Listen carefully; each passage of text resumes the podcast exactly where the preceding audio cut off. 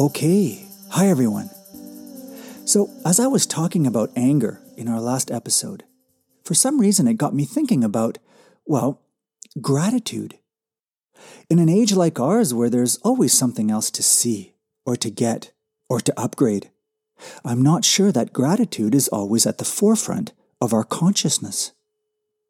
Anyway, I thought I'd uh, meditate on this a bit.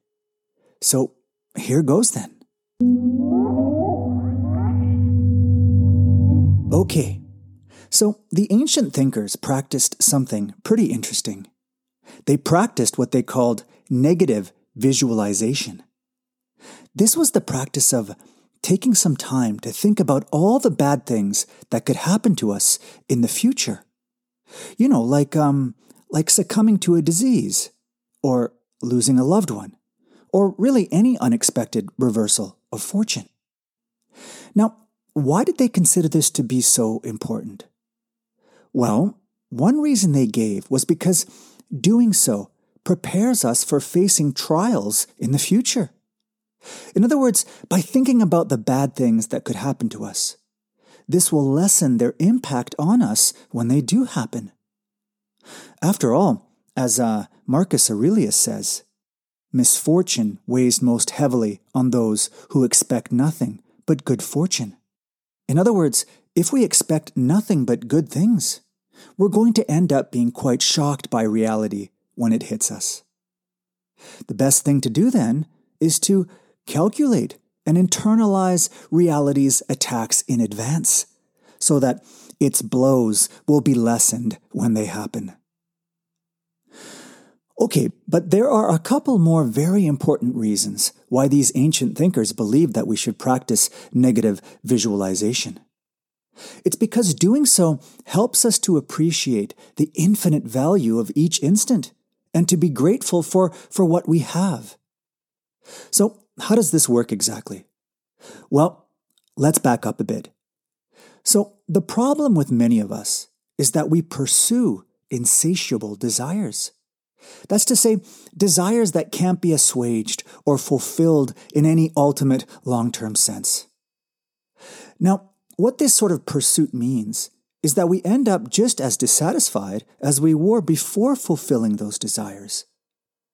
This is what's come to be known as the hedonic treadmill or hedonic adaptation, which is the phenomenon that shows that no matter how good we feel when we satisfy some desire, will soon return to the baseline level of feeling we were at before we satisfied that desire. And then, of course, unhappy with that neutrality and in need of a rush, will desire something new again. And so we go in perpetuity, forever chasing rainbows, and so perpetually dissatisfied and ungrateful.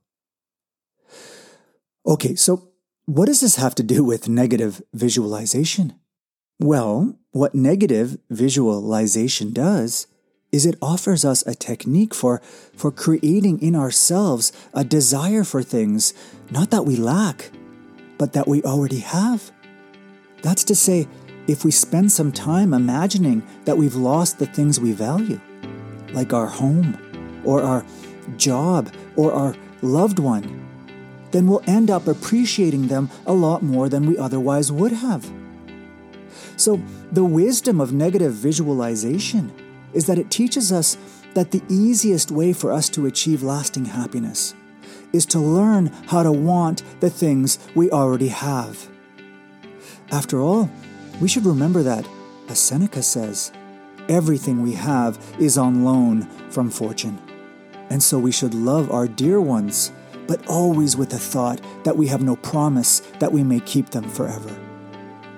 So, knowing this, we'll be grateful for the people in our life and for the things that we already have.